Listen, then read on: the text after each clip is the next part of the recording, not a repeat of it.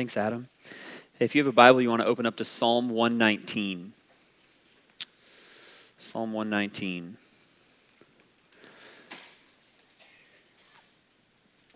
Over the last few years, I've taken this Sunday. Um, this typically is the one between Christmas and New Year, although today it falls on New Year's Day. And have used this Sunday as an opportunity to talk specifically about something pastoral that's either on my heart for our congregation specifically. It, some years has been something on my heart that we see happening like in the larger Big C church more collectively. Uh, sometimes it's been something that I've been, you know, walking through personally in the last season. And so in 2018, we talked about mental health. In 2019, uh, it was about Sabbath and rest. In 2020, we talked about like kind of uh, sort of celebrity Christianity and some of the things that were happening in the larger church world in our nation. And then last year, we just talked about the church as an entity and like, what's it for? what's its purpose? Why would we do this with one another? And so I want to continue that rhythm this morning, but the slant is a little bit different than it has been in previous years. And so if you've got Psalm 119 open there in front of you, um, it's 176 verses long. I'm just going to read the first eight. Here's what it says How happy are those whose way is blameless, who walk according to the Lord's instruction. Happy are those who keep his decrees and seek him with all their heart. They do nothing wrong, they walk in his ways. You have commanded that your precepts be diligently kept. If only my ways were committed to keeping your statutes, then I would not be ashamed when I think about all your commands. I will praise you with an upright heart when I learn your righteous judgments. I will keep your statutes, never abandon me. Let's pray. God, would you meet us with your grace this morning? God, grace to focus our hearts. God, grace to be attentive to your word and your spirit. God, would you give us grace even as Maybe we had later nights than usual last night, God. So just, even the grace to be like alert and focused this morning. God, would you meet us with your grace and your word? Teach us, encourage us, awaken our hearts, we pray in Jesus' name. Amen.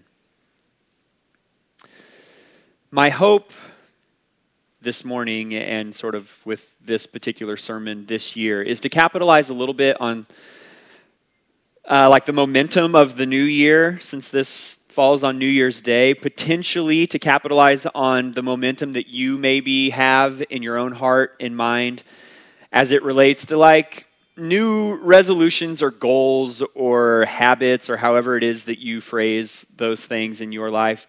But specifically, as those relate to maybe a new Bible reading plan or commitment that you might be stepping into this morning. And so I want to start with an encouragement.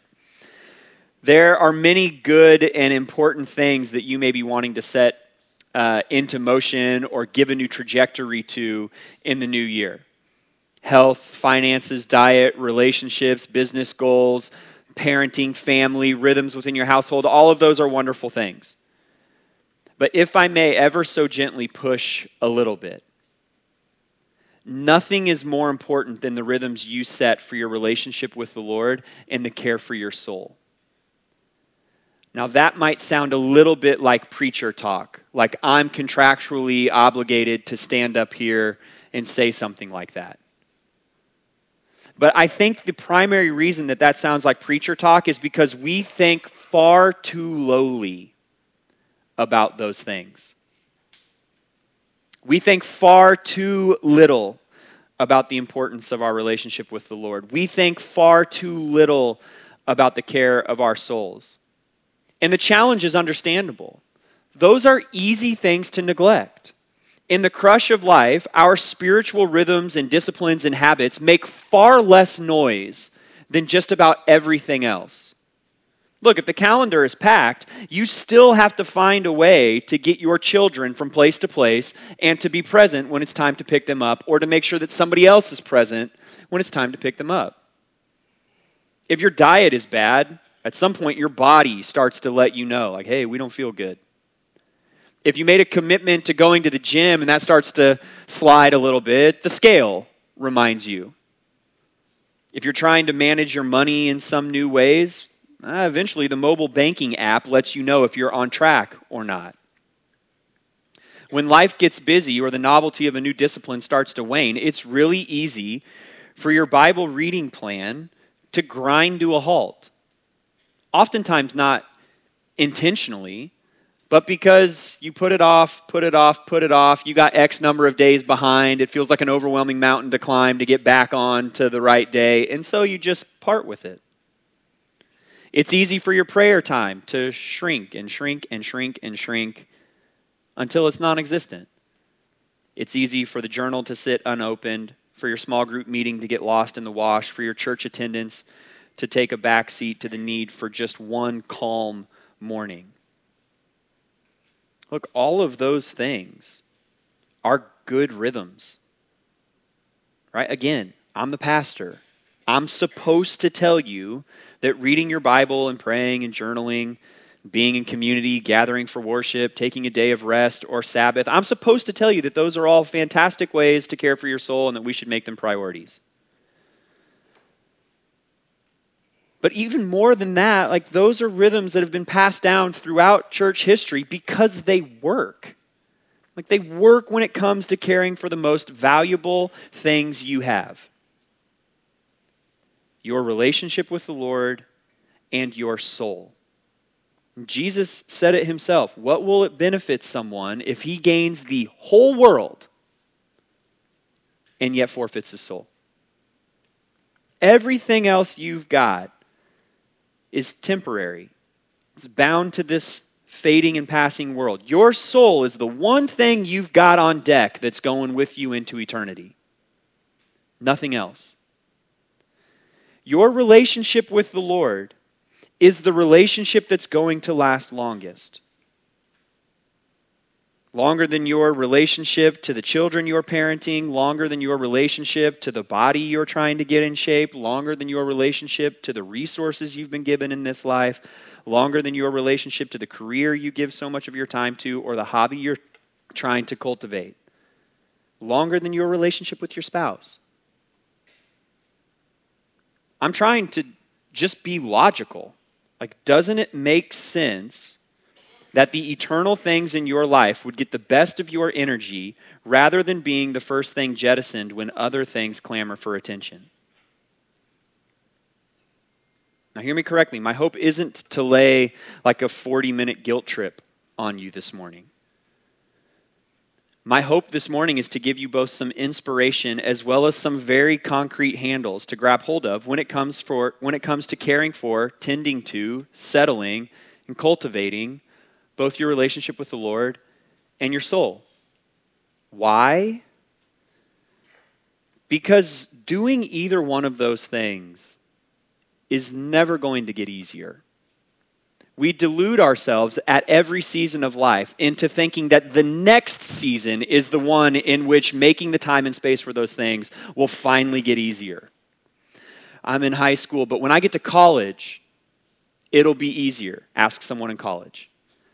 No, it won't. I'm in college, and I've got more free time than I'm ever going to have in my life. But when I get a career, then it will finally be easier. Ask anyone with a job. No, it won't.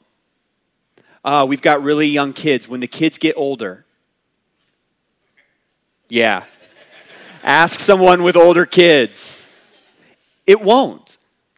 It's never going to get easier. Your spiritual rhythms are never going to make visible vocal demands like other aspects of your life.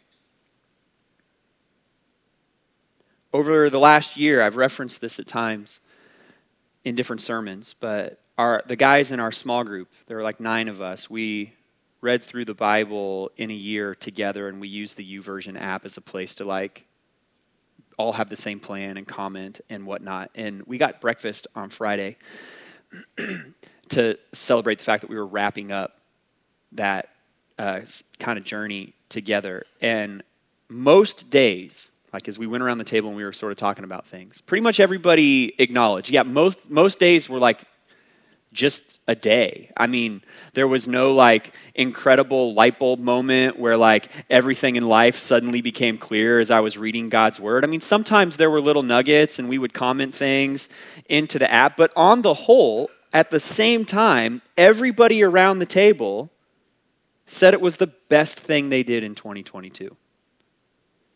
Why? Because our souls needed it daily. Because it continually awakened our hearts to the beauty of who God is and what He's done for us in Jesus. Just as importantly, because it reminded us of the reality of who we are, which is far less lovely than we like to think of ourselves. It also gave us insight into our brothers in Christ and how we could be praying for one another. The most transformative rhythm you can cultivate in your life is a rhythm of meeting with God in prayer and in the pages of Scripture. There's no magic formula to it. There's not one particular reading plan that like unlocks all the goodness of that. There's not a certain number of minutes in prayer that suddenly makes that an easier experience. Missing a day doesn't mean that you don't love God. His grace does not hinge on the percentage of, of days that you make this happen. His faithfulness and goodness does not ebb and flow with your schedule in your calendar. But every single time you turn to Him, He'll be there ready to meet you. Every single time.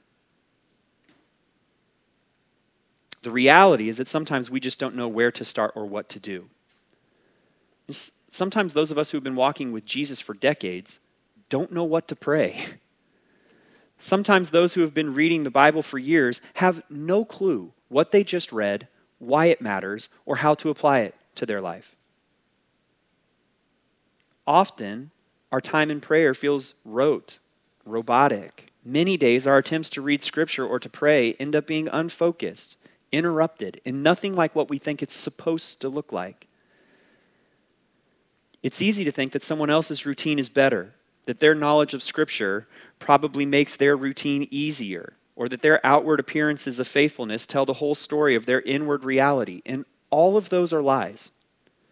Everyone in this room, pastor included, is just sort of trudging forward, trying to be as faithful as possible, to follow Jesus as genuinely as possible. And so we can banish the comparison game. I'm not here to play that this morning. What I want to do is turn to Psalm 119 and offer you a string of prayers. These come directly out of Scripture. Most of them, regardless of what topic they start with, turn back to Scripture. Psalm 119 is an acrostic. There are 22 different eight verse stanzas. And so each one of those stanzas starts with a letter of the Hebrew alphabet and then is followed by eight verses. And then you get the next letter. They're full of prayers and reflections on the Word of God. And inside Psalm 119, there are a whole bunch of different words used to talk about the Word of God. Eight of them are very common law, testimonies, precepts, statutes, commands ordinances, word, and promises. I make mention of that so that as we look at these prayers, we won't get lost in the different verbiage that's used to talk about God's word. Two final notes. The first one is this I've broken these prayers into four categories. There are more uh, categories or topics or seasons of life covered in Psalm 119. I've broken them into these four different categories simply because they're the ones that resonate with my heart personally and pastorally in this season of life. And my hope is that they'll resonate with you too and can be an encouragement. The other is this there are more than 23. Uh, spoiler alert, that's how many of these there are going to be. Uh, there are more than 23 prayers in Psalm 119. You could take basically every one of the 176 verses in Psalm 119 and offer them as a prayer to the Lord. I've just selected a handful because nobody wants to create the time necessary for me to offer you a list of 176 things. There also aren't going to be any slides this morning. So if you're a note taker, that's fantastic. Um, I hope you can, at the very least, jot down the verse numbers to these different prayers. If you're not able to do that, uh, shoot me an email. I'm always willing to share my sermon notes, and so if you like can't keep up or you couldn't get stuff jotted down, I'm more than happy to send you this list. Here we go. The first category of prayers are prayers from Scripture for Scripture. One of the central themes to Psalm 119 is about longing or craving the word. And so, one thing we need in order to make prayer and scripture a regular rhythm in our life is not just discipline and resolve, though those are helpful things. What we need more than that are hunger and desire. And so, the right place to start praying at the start of the new year is in that spot. Verse 15 says this I will meditate on your precepts and think about your ways. Operative words I will. Those are words of commitment. Sometimes the hardest part of reading your Bible and praying is starting to read your Bible and to pray. And I don't mean that in the sense of like at some point in your life you finally start to read your Bible and pray. I mean every single day when you want to, the hardest part is starting. Finding the time, making the space, knowing where to go, getting the Bible open, getting yourself and your heart quieted in prayer. Those are the hardest parts. And so sometimes we need a prayer just to get us going. Lord, I will. I will meditate on your precepts and think about your ways. Verse 16, number two. I will delight in your statutes. I will not forget your words. Many times I need the reminder that of all the things I could remember, God's word is the most important. Look, I got all sorts of weird stuff packed in my head up here. Song lyrics from like 1997, weird facts about sports teams. I need the reminder that of all the things I could remember, the Word of God is most important. Of all the things that I could stuff into my mind or hide in my heart, God's Word is most important. Scripture memory might be something that you want to take on in the new year. This is a fantastic prayer toward that end. God, I will not forget. I won't forget. Number three, verse 18. Open my eyes that I, that I may contemplate wondrous things from your instruction.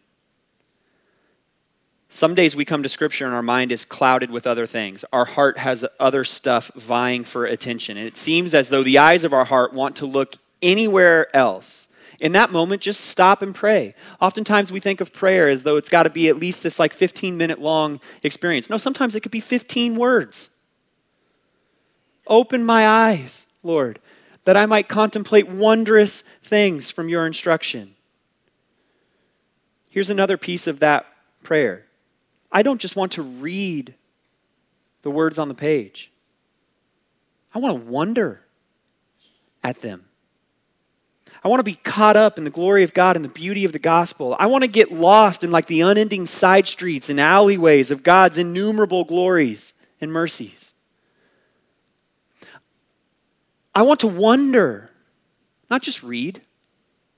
I read a lot books, novels, articles on the internet. I want to wonder at God's word, not just read it. I mean, my prayer for you and your Bible reading this year, like, would be that you get so lost in the forest of God's word that your spouse is like, hey, I'm drowning with the kids over here. Wrap it up. you're like, oh, I'm sorry. I didn't realize it had been so long. I want to wonder. God, open the eyes of my heart so that I can wonder. Verse 24 Your decrees are my delight and my counselors. By counselors, there, scripture does not mean therapists, like advisors would be the better phrase. so before we run to human counselors or advisors, we need the reminder to turn to God's word. Oh, that we would delight in the counsel He has to offer us. And that's not to say that human advisors and counsel is bad. In fact, Scripture tells us that human advisors and counsel is good. The only way that you would know that is if you're seeking God in His Word. And then here's the other side of that. Man, I mean, I love all of you guys, but sometimes we give terrible advice. And so, even I'm trying to follow Jesus the very best I can, and somebody comes to me with the situation, I fire something off the top of my head, and 10 minutes later, I'm like, why in the world did I give them that advice? I'm like scrambling for a text message or a phone call to say, hey, disregard the last thing I said, because the more I thought about Scripture, the more I realized there's a better path forward. Oh, that we would delight in the counsel of God's Word. Verse 27 Help me understand the meaning of your precepts so that I can meditate on your wonders. That is the beginning point of many a sermon for me. Lord, help me understand the meaning of this. Some passages are difficult. The understanding is hard. Help me understand, God, because I want to meditate on your wonders. What does it mean that you're a jealous God? Why, in my Bible reading plan, when I get to the book of Judges, God, why are you doing some of the things I see you doing? I don't understand. Help me understand so that I can meditate on your wonders. Verse 72 Instruction from your lips is better for me than thousands of gold and silver pieces. I'll make the first confession this morning. Someone approached me and they said, You can have unlimited funds or scripture for the rest of your life, that's a hard decision. Like, you can be Scrooge McDuck and just do backflips into your vault of money, or you can swim in the Word of God for the rest of your life. Which do you want? Look, I want my heart to say, oh, piece of cake decision. I would choose the Word of God and never regret what I left behind. But I'm willing to be honest. That's a hard choice. Some days, my heart not only needs the reminder of the value of God's word, but I need to pray a prayer for me to be in a place, not about the place that I'm in. Oh, Lord, make it so that I would value your word more than thousands of gold and silver pieces. Verse 136. Now, I'm going to read this verse and I'm going to ask you to give me a moment to explain. My eyes pour out streams of tears because people do not follow your instruction. I think I'm describing a common experience here when I say this is a great prayer for when something happens in the world or you interact with something on social media or you have a conversation with somebody and you go to scripture to rage read in order to find your proof text for why it is that they're so embarrassingly wrong. So that you can post it in the comments or make your own post or whatever the case might be. My eyes pour out streams of tears because people do not follow your instruction. We would do much better to pour our heart out to the Lord in those moments than our thoughts out via our keyboard. We would do much better to pray that people would fall in love with the Word of God. And by the Word of God, I mean the capital W Word of God, Jesus. Because all my thoughts about how wrong they are will matter not one bit unless their heart is so captivated by Jesus that suddenly God's word matters to them. And so maybe in those moments, like, let's just turn to prayer. God, my, my eyes and my heart, they just pour out tears because people don't love your word. Would you use me to help people love your word and your son? Verse 160 The entirety of your word is truth. Each of your judgments endures forever. Operative phrase in this one being entirety. Look, eventually you're going to run into passages of scripture that feel like a slog. The first like 9 chapters of First Chronicles is just a list of stuff. Okay, like the entirety of your word is truth. What is here, Lord? Help me to see it and to cherish it. There will be parts of the reading plan that you honestly don't know what you're supposed to do with, but give your heart the gentle reminder all scripture is God breathed, all of it is useful, even the parts that I don't entirely understand. Next sort of category. These would be prayers for obedience and sanctification. In some seasons of life, we have a hard time getting into Scripture or engaging with the Lord in prayer because of the weight and the shame we feel as a result of our sin. Our own sin and brokenness makes it seem as if it's impossible or just inappropriate to read the Bible and pray. Like, I feel so dirty that, like, it's got to be almost wrong for me to open up God's word or to come before Him in prayer. Those are the times when we need it the most. John Piper says that there are two ways to talk about the purpose of life. You can talk about it in the positive, that the purpose of life is to glorify God by enjoying Him forever, or you can talk about it in the negative, that the purpose of life is to glorify God by avoiding sin. And he says that to do the first is to do the second, and to do the second is to do the first. Prayers for obedience and sanctification. Here's number one, verse 11. I have trusted your word in my heart that I might not sin against you.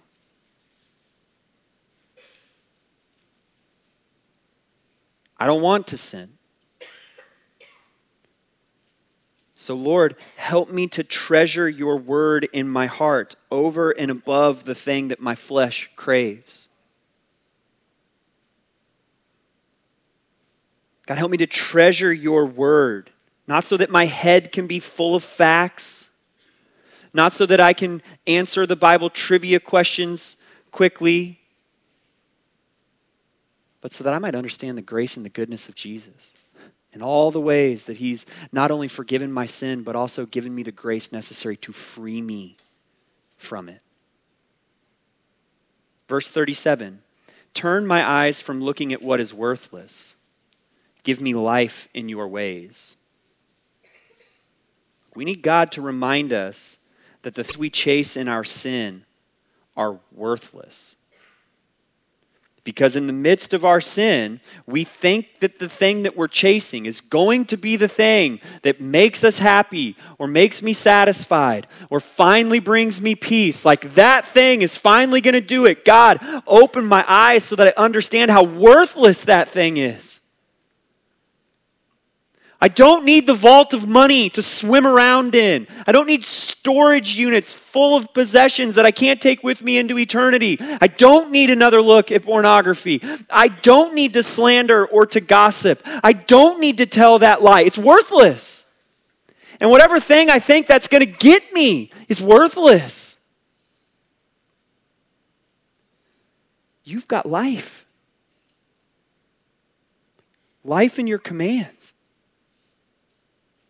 You care enough about me to set before me the way to have life and to have it to the full.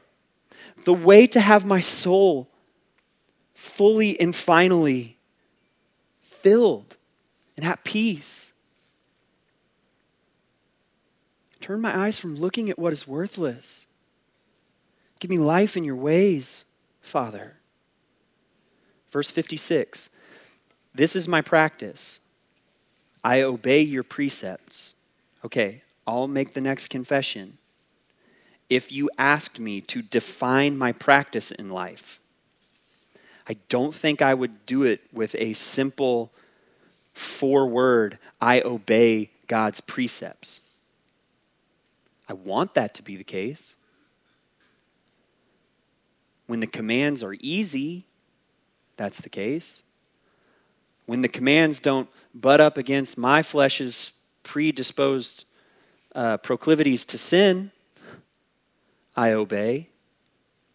but when it's hard, I justify. Oh, well, here's why. We need a heart that defaults to obedience rather than sin. Scripture says that when you come to Christ and you are saved by God's grace through faith in Him, you get a new heart. But getting that new heart is a little bit like getting a new car or a new house or something. Like you've driven the same car for 10 years. You know where the cup holders are, where the gear shift is, you've got the seat in the right spot and the mirror set to the right place, and you get a new one, and you've kind of got to learn how to exist in it. That's how it is with your new heart. You've got a new heart by God's grace through faith in Jesus, but you got to figure out how to exist in it a little bit. God, help me. I've got a heart of flesh instead of a heart of stone, your word says. Help me get the default of my life to where my new heart is what expresses itself rather than the longings of my flesh.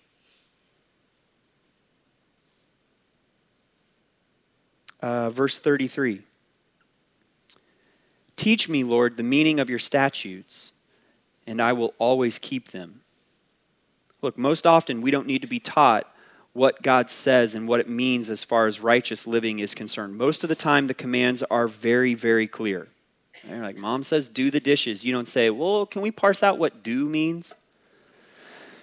What's the tense and like, what was the context of that? And were you talking about the dishes in the sink or did you just mean to get the ones out? Right? No, like, do the dishes. But there are times, particularly if we're new to the faith, when teach me, Lord, the meaning of your statutes is a genuine prayer. And if that's where you are in your relationship with Jesus, pray that prayer like, Lord, teach me what it is to obey.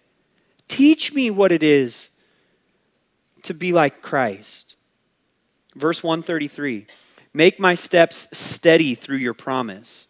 Don't let sin dominate me. The key word in this one is dominate. It can often feel like sin gets completely on top of us and has us pinned down. And what we want in that season or in that place is like the four easy steps whereby sin will no longer dominate me. Just give me the four things. I'll try to discipline myself to do them. And once I do them, sin will no longer dominate me. The much harder road, and most often the means by which we are sanctified, is we come to God broken by our sin Lord, help this sin not to dominate me. And you've got that new heart, and it's by His grace that you will enact according to His purposes. Like, God, I, I need you to do that work because I've been trying to do this and it's not working for me.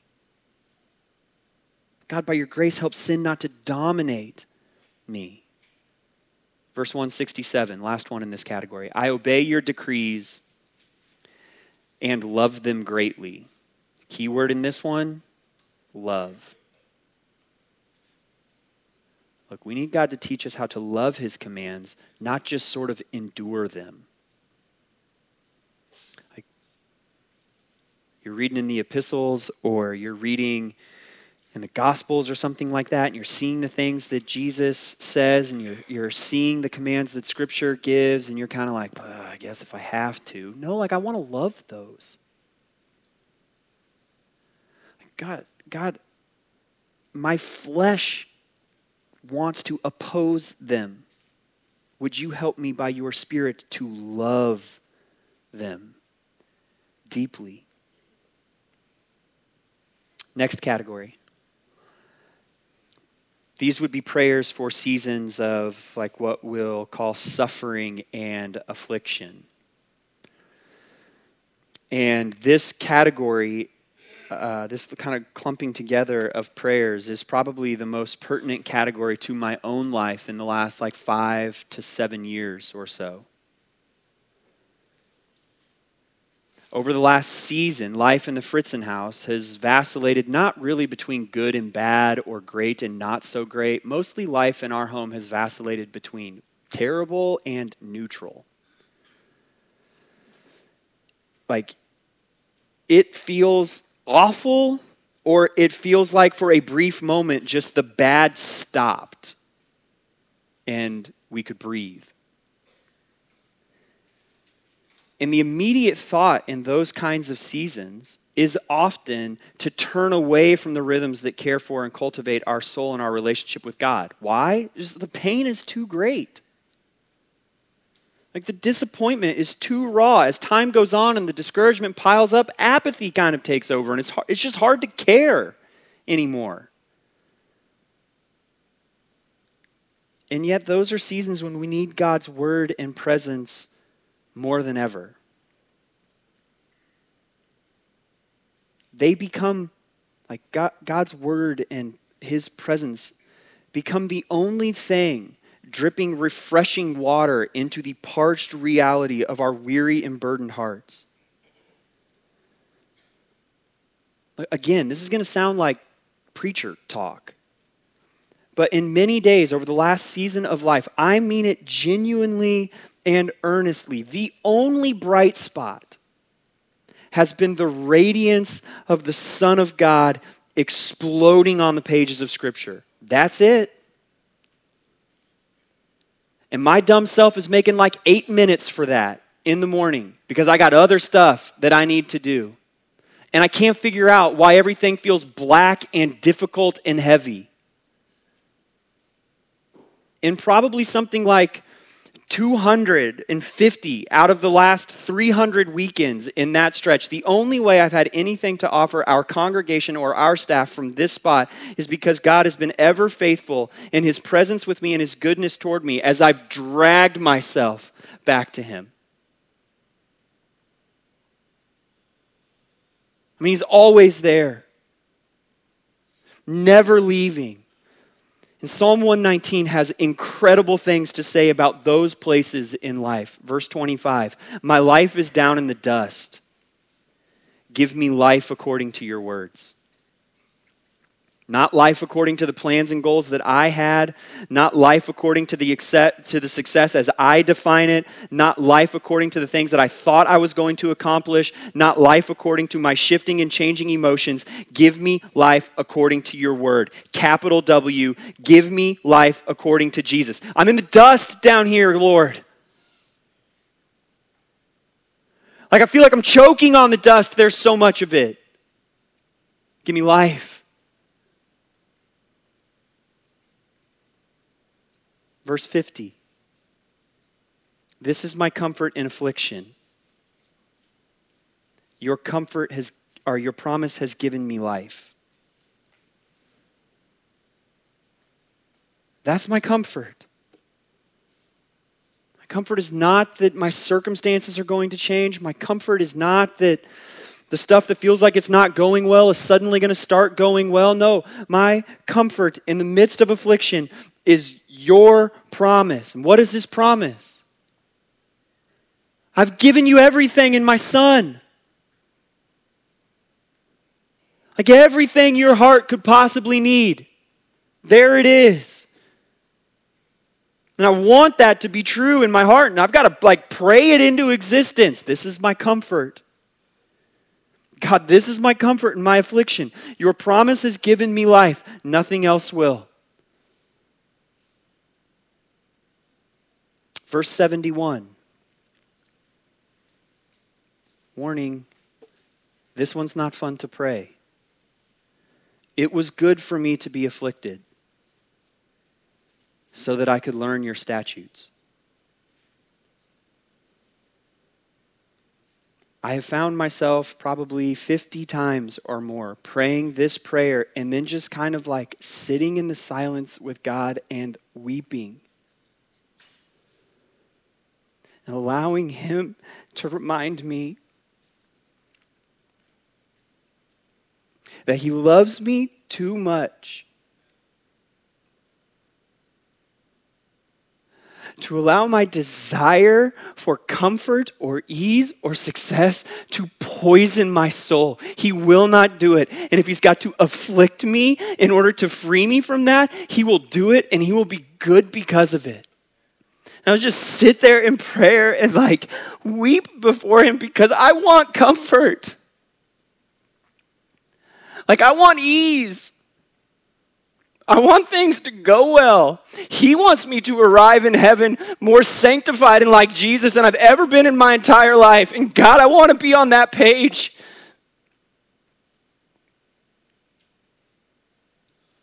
I want to long for that.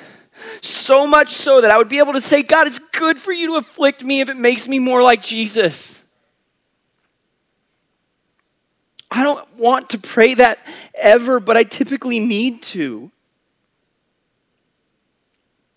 I need to be reminded of how the pain of life has sanctified me in ways that comfort never was going to. Verse 76 is a good one to pair with that one. It says this May your faithful love comfort me as you promised your servant. 2 Corinthians chapter 1 Paul says that God is the Father of mercies, the God of all comfort, who comforts us in all our afflictions as the sufferings of Christ overflow to us. That's a promise. In the Old Testament, God has the following names Jehovah Jireh, the God who protects, Jehovah Rapha, the God who heals, Jehovah Shalom, God our peace, Jehovah Nisi, God my refuge, Jehovah Shammah, God is present. Oh, it's good for me to be afflicted, Lord, but comfort me in the affliction because this is awful. and this is hard. And he promises that he will. Verses 116 and 117, just a few of these left. Sustain me as you promised, and I will live. Do not let me be ashamed of my hope. Sustain me so that I can be safe and always be concerned about your statutes. Sustain me, Lord. Let me not be ashamed of my hope that's in you. Let me always be concerned about the gospel in your word. Like if I'm going to seek safety, if I'm going to seek comfort, let it be for that reason. Not so that I can be pain free in my life, but let my safety and my comfort and my ease make it so that I can be only concerned about the gospel and the word of God. Sustain me, Lord. Verse 132 Turn to me and be gracious to me, as is your practice toward those who love your name. That's his character. My heart needs the reminder. Turn to me and be gracious to me. Every time you go to him, he's going to be there. Verse 165 Abundant peace belongs to those who love your instruction nothing makes them stumble. Peace is not in our circumstances, peace is in Him. And because of Him, we can rest confidently in the fact that though it may feel like in a broken world we're just constantly being knocked down, we're never going to stumble when we stand upon the rock, ever. Abundant peace belongs to those who love your instruction, and nothing makes them stumble. Verse 175 Let me live, and I will praise you. In my darkest moments, I need the reminder that to live is Christ. I need the reminder that every day in this world, though difficult and weighty and unpleasant at times, is an opportunity to praise God.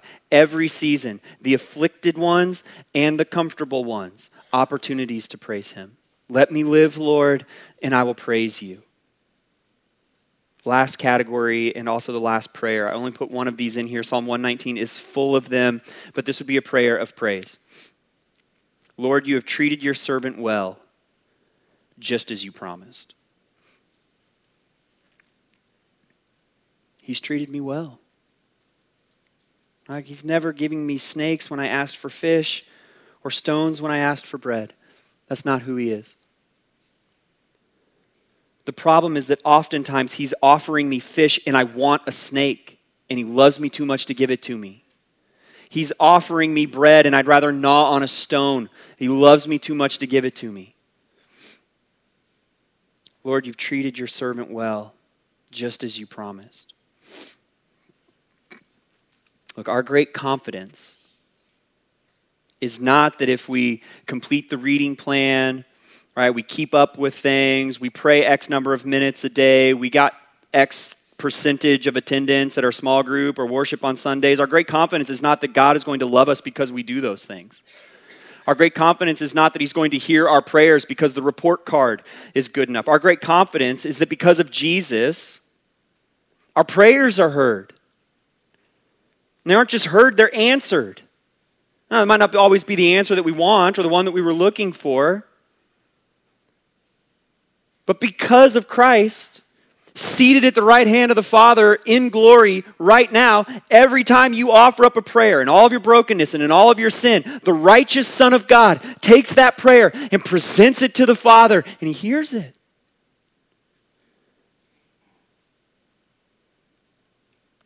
My hope for you in the new year is, is not that you just like, you know, make some resolutions and stick to them.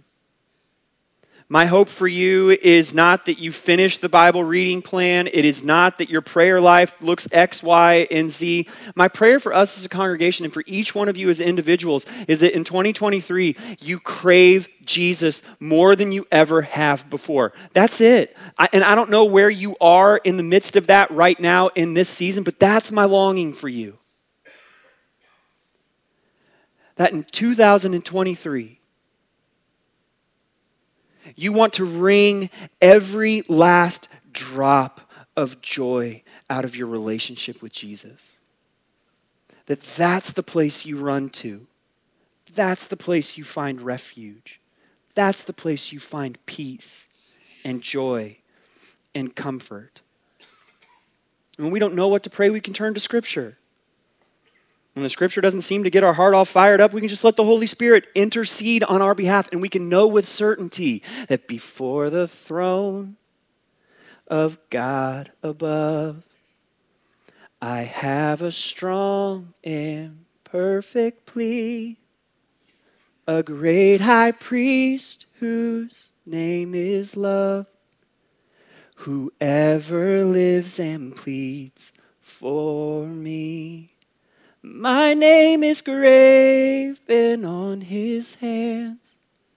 My name is written on his heart. I know that while in heaven he stands. No tongue can bid me thence depart. No tongue can bid me thence depart. That's what you have. Oh, that we would crave him more and more and more and more. And trust that when we turn to him, he is faithful to turn to us and to plead on our behalf before the Father. Amen. Amen. Let's stand up and sing together.